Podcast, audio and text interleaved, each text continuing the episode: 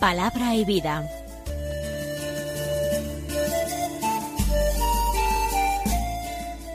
Con el padre Manuel Horta, desde Sevilla.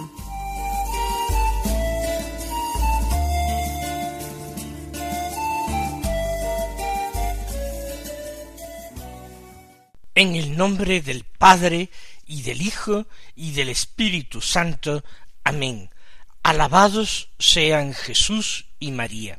Muy buenos días, queridos amigos, oyentes de Radio María y seguidores del programa Palabra y Vida. Hoy es el jueves de la vigésimo quinta semana del tiempo ordinario, un jueves que es 23 de septiembre. Y la Iglesia celebra la memoria de San Pío de Pietrelcina, el Santo Padre Pío, que nació en este pueblo de Italia, Pietrelcina, en el año 1887. Entró en el noviciado de los capuchinos y se ordenó sacerdote. Recién ordenado sacerdote, muy joven, con sólo veintitrés años, tuvo que quedarse luego en su casa por motivos de salud. Y así estuvo viviendo en su casa seis años.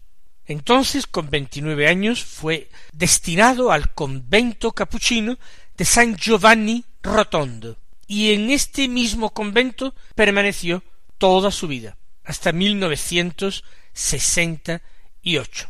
Es decir, estuvo más de medio siglo en el convento de San Giovanni Rotondo, cincuenta y dos años aproximadamente. ¿Y qué cosas hizo en este convento que cuando él llegó estaba bastante aislado? Se dedicó a celebrar la Eucaristía, a confesar y a dar dirección espiritual a quienes se lo pedían, ni más ni menos. En el año 1956 fundó la Casa del Alivio del Sufrimiento, con las abundantísimas limosnas que le llegaban de toda Italia e incluso de fuera.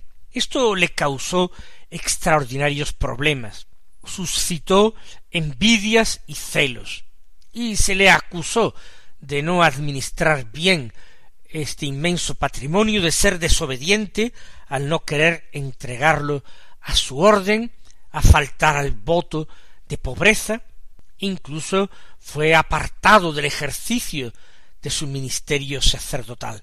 Un gran dolor. No he dicho todavía que es el primer santo sacerdote estigmatizado de la historia de la Iglesia. Recibió en las manos, pies y costado las llagas de Cristo, que sangraron toda su vida y sólo desaparecieron en el momento de su muerte. Además estaba lleno de dones y de carismas místicos, contándose por muchísimos los casos bien demostrados con testigos de bilocación y es decir de actuación en dos lugares distintos o de aparición en dos lugares distintos y también de penetración de las conciencias, adelantándose a veces a los penitentes en la declaración, en la confesión de los pecados y de circunstancias muy personales que nadie podía conocer de esos pecados. Murió en el año 1968. Vamos a escuchar ahora la palabra de Dios que se proclama en la misa del día de hoy. Un evangelio muy cortito de tres versículos. De San Lucas, capítulo nueve, los versículos siete, ocho y nueve, que dicen así En aquel tiempo el tetrarca Herodes se enteró de lo que pasaba sobre Jesús y no sabía a qué atenerse, porque unos decían que Juan había resucitado de entre los muertos, otros, en cambio, que había aparecido Elías, y otro que había vuelto a la vida uno de los antiguos profetas. Herodes se decía a Juan lo mandé decapitar yo. ¿Quién es este de quien oigo semejantes cosas? Y tenía ganas de verlo. En el corto Evangelio de hoy no aparece directamente como protagonista el Señor Jesús. Sin embargo, todo el Evangelio habla de él. Lo que otras personas piensan de él, las inquietudes que suscita su predicación, su ministerio. Y en este caso es el rey, es el tetrarca Herodes, uno de los hijos de Herodes el Grande, a quien los romanos habían permitido que gobernara sobre la Galilea, sobre el norte de esta provincia de Palestina. Herodes se entera de lo que pasa sobre Jesús. Es un fenómeno popular, porque hay multitudes que le siguen y cuentan maravillas de él. Y la enseñanza de Jesús está revestida de una novedad, de una fuerza, de una audacia no comparable en absoluto a la enseñanza de ningún doctor de la ley. No es nada parecido. En Israel no había existido nada semejante desde la época de los profetas hacía siglos, y prácticamente ningún profeta, excepción hecha quizás de Jeremías o del profeta Elías o de Eliseo, ninguno había tenido tanto impacto popular, tanto reconocimiento. Herodes, por tanto, recibe todas estas noticias, y sobre todo la de los milagros de Jesús. Él se siente intrigado al escuchar tantos testimonios de milagros inexplicables, curaciones, exorcismos, cosas que eh, directamente contravienen las leyes de la naturaleza. Sabemos que un día Herodes podrá encontrarse con Jesús, porque él se hallaba precisamente en Jerusalén cuando Jesús fue procesado de aquella manera tan inicua. Y Pilato, para eh, congraciarse con él, se lo mandó atado a su casa, a su residencia en Jerusalén, donde Herodes, para dar apariencia de piedad y de observancia religiosa, normalmente eh, subía para celebrar la Pascua. Pero no adelantemos acontecimientos. De momento Lucas nos cuenta de que a Herodes ya le han llegado todos los rumores, las habladurías sobre Jesús. Y él no se ha formado todavía una opinión. Dice el texto que no sabía a qué atenerse. Para él es muy difícil hacerse una opinión sobre un personaje como Jesús. Herodes está muy condicionado por su propia vida.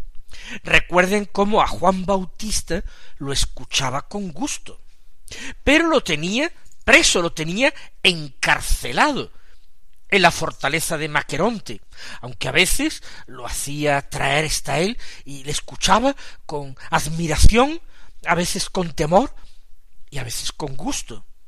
Pero Herodes vivía de una manera mala, contraria a la ley de Dios, de una manera escandalosa, incluso para los hombres. Él estaba viviendo en adulterio. Él había contraído matrimonio con la esposa de su hermano Filipo o Felipe, de la que ella se había, eh, se había divorciado, del que ella se había divorciado. Y ahora con aquella mujer divorciada y además de su hermano, él había contraído un matrimonio o apariencia de matrimonio. Y convivía también con la hija de su esposa, con Herodías. Cuando se vive así, uno está muy condicionado para eh, formarse opiniones y juicios porque uno tiene la tendencia a defenderse a sí mismo, a justificarse uno a sí mismo. Y malo es cuando tenemos que defendernos de Dios o justificarnos con palabras ante Dios. Para Herodes es difícil. ¿Por qué? Porque ello requeriría una conversión profunda. Entonces podría entender Entonces, ese deseo natural que tiene todo hombre, ese hambre y sed de Dios que experimenta todo hombre, podría ser satisfecho, pero no puede, no puede mientras viva así. Y yo me hago esta reflexión porque muchos hombres y mujeres de nuestro mundo viven situaciones parecidas. Están sinceramente hambrientos y sedientos de Dios, quieren respuesta a tantos problemas, a tantas interrogaciones que plantea el mundo, pero no pueden decidirse a abrazar la causa de Cristo, no pueden decidirse a vivir según los preceptos de la religión cristiana. ¿Por qué? Porque sus vidas contradicen frontalmente la enseñanza de Jesús. Y es difícil cambiar y supone un esfuerzo y un sufrimiento. Y ellos no quieren aceptar ese sufrimiento aunque sea en aras de la verdad. No podemos creer y llenar nuestra alma y despejar dudas y encajar todas las piezas del rompecabezas de nuestra vida, mientras no nos decidamos a abrazar la verdad. Aunque abrazar una verdad crucificada nos lleve a nosotros también a una cierta crucifixión. Convertir la vida para también poder convertir el corazón y la mente a Dios. No creamos simplemente que con rebajar las exigencias de la fe cristiana conseguiremos nuevos adeptos. No seamos como aquellos doctores de la ley fariseos a los que Jesús criticó, porque recorrían tierras y ciudades y provincias, no se ahorraban ningún esfuerzo para conseguir prosélitos, pero por pura vanidad personal, por haber atraído a su causa a más hombres, por haberlos persuadido con su elocuencia. Pero en definitiva, como decía Jesús, los hacen a sus prosélitos peores que ellos, y no les dan vida, sino que los llevan por un sendero, por un camino de muerte. No, no podemos aceptar la verdad mientras no bajemos nuestras defensas y estemos dispuestos a vivir la verdad. La verdad no simplemente se profesa con los labios, hay que estar dispuesto a vivirla con las obras. Y Herodes, que es el personaje del que tomamos pie para hacer esta reflexión, no está dispuesto a cambiar, no está dispuesto a convertirse, no está dispuesto a despedir a aquella mujer que no es su verdadera esposa, no está dispuesto a pedir perdón por su adulterio, ni tampoco por su rapacidad, por su avaricia, por sus crueldades, por sus vicios. Él no está dispuesto a dejar nada de esto, aunque intuye, sobre todo habiendo conocido personalmente a Juan Bautista, que hay otro mundo, que hay otra vida más allá de los muros de su palacio, de ese palacio que en realidad es prisión que lo encierra hasta asfixiarlo, una prisión mucho más oscura y tenebrosa que aquella en la que él mandó encerrar a Juan Bautista. ¿Qué rumores llegan a oídos de Herodes? Dice San Lucas, unos le decían que Juan había resucitado de entre los muertos, otros, en cambio, que había aparecido Elías, y otro que había vuelto a la vida uno de los antiguos profetas. Son tres opiniones principales, tres opciones entre las que se debate Herodes. Y adelanto que por la que él se decanta, aunque no lo afirme aquí San Lucas, es por la primera, que Jesús es Juan Bautista resucitado de entre los muertos, y esto le llena de pavor, y esto pone realmente angustia y terror a sus noches y a sus días. Que Juan ha resucitado de entre los muertos. ¿Por qué? Porque la predicación, la enseñanza de Juan Bautista también estaba impregnada de una autoridad llamativa que no tenía la de los doctores fariseos.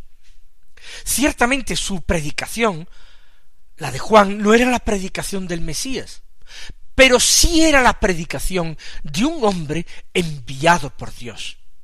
Esa fue la presentación de la figura de Juan. Hubo un hombre enviado por Dios que se llamaba Juan. Y lo escribe otro Juan, el evangelista, el apóstol. Era un hombre grande a los ojos de Dios. Todo desde su concepción y nacimiento había sido sobrenatural y prodigioso y llevado y conducido por Dios. Y es el Espíritu el que anima en este hombre, el que lo lleva al desierto cuando todavía es un niño o un adolescente y le hace morar allí. Es Dios quien pone fuego a sus palabras, quien a través de él está preparando el corazón de muchos hombres para la llegada del Mesías. Recuerden ustedes que muchos de los apóstoles de Jesús, y no digamos de sus discípulos, habían sido antes discípulos de Juan Bautista.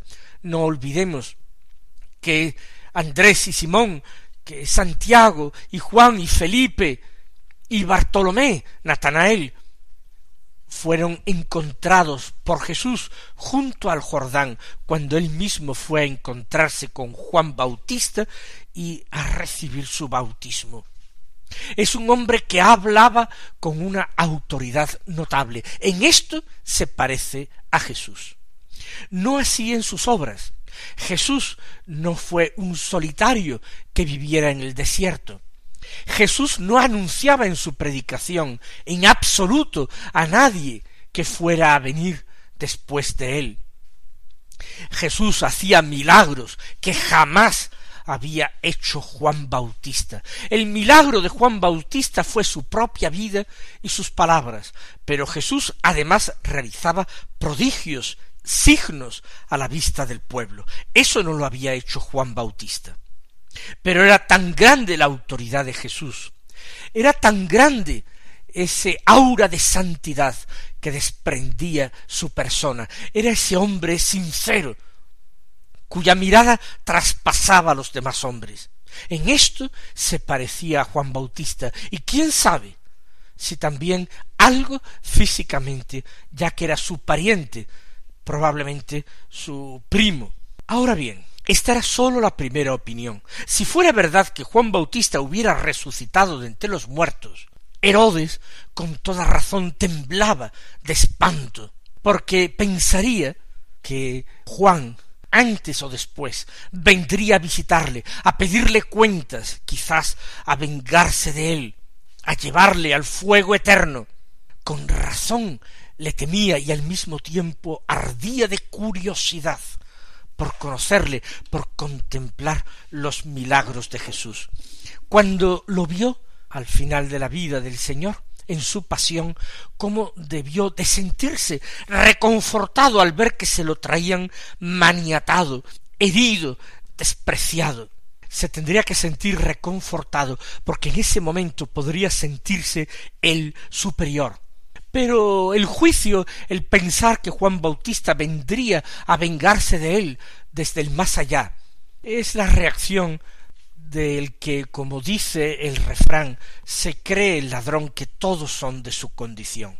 Esa es la primera opinión. Digo, la segunda opinión que llega a los oídos de Herodes es que había aparecido Elías. La aparición de Elías señalaba el comienzo de los últimos tiempos. Elías, según la tradición judía, según incluso la palabra de Dios, había sido reservado en el cielo, para venir a predicar al pueblo al final de los tiempos, antes del juicio de las naciones, antes del día de la ira de Dios.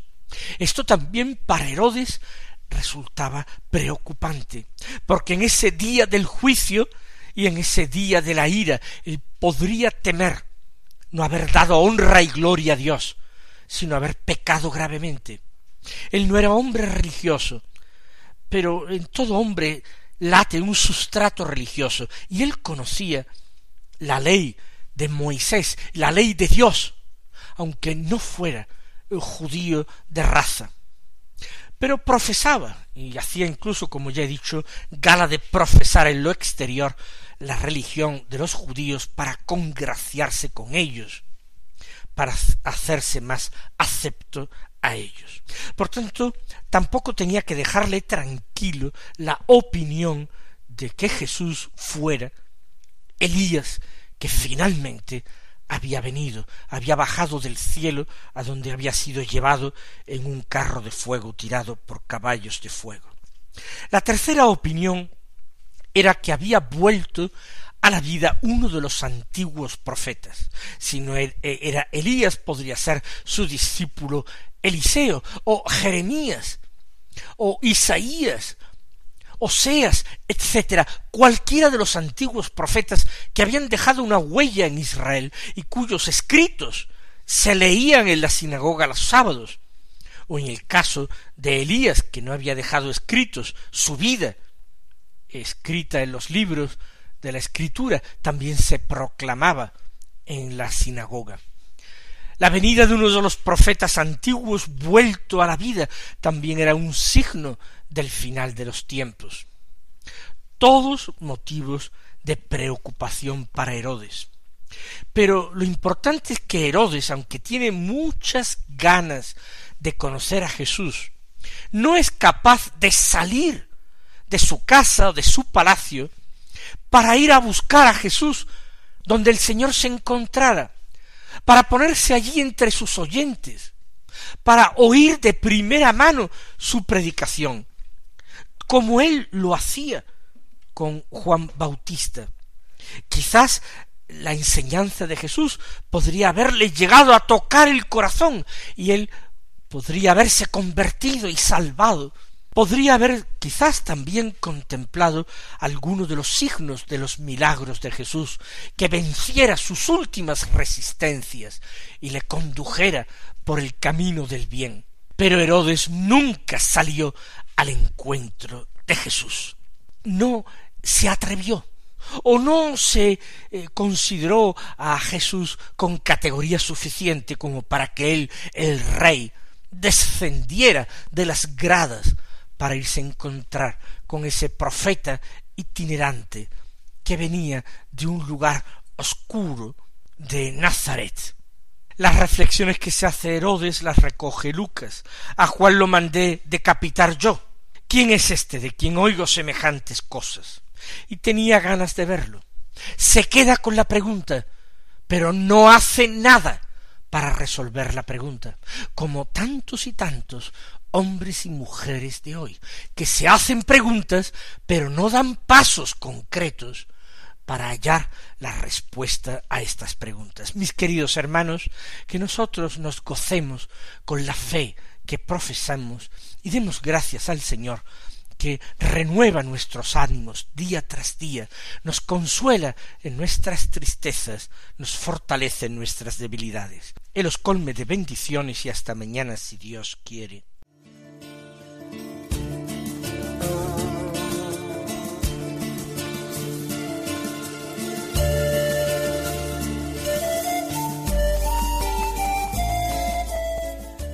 Concluye Palabra y Vida, un programa dirigido desde Sevilla por el Padre Manuel Horta.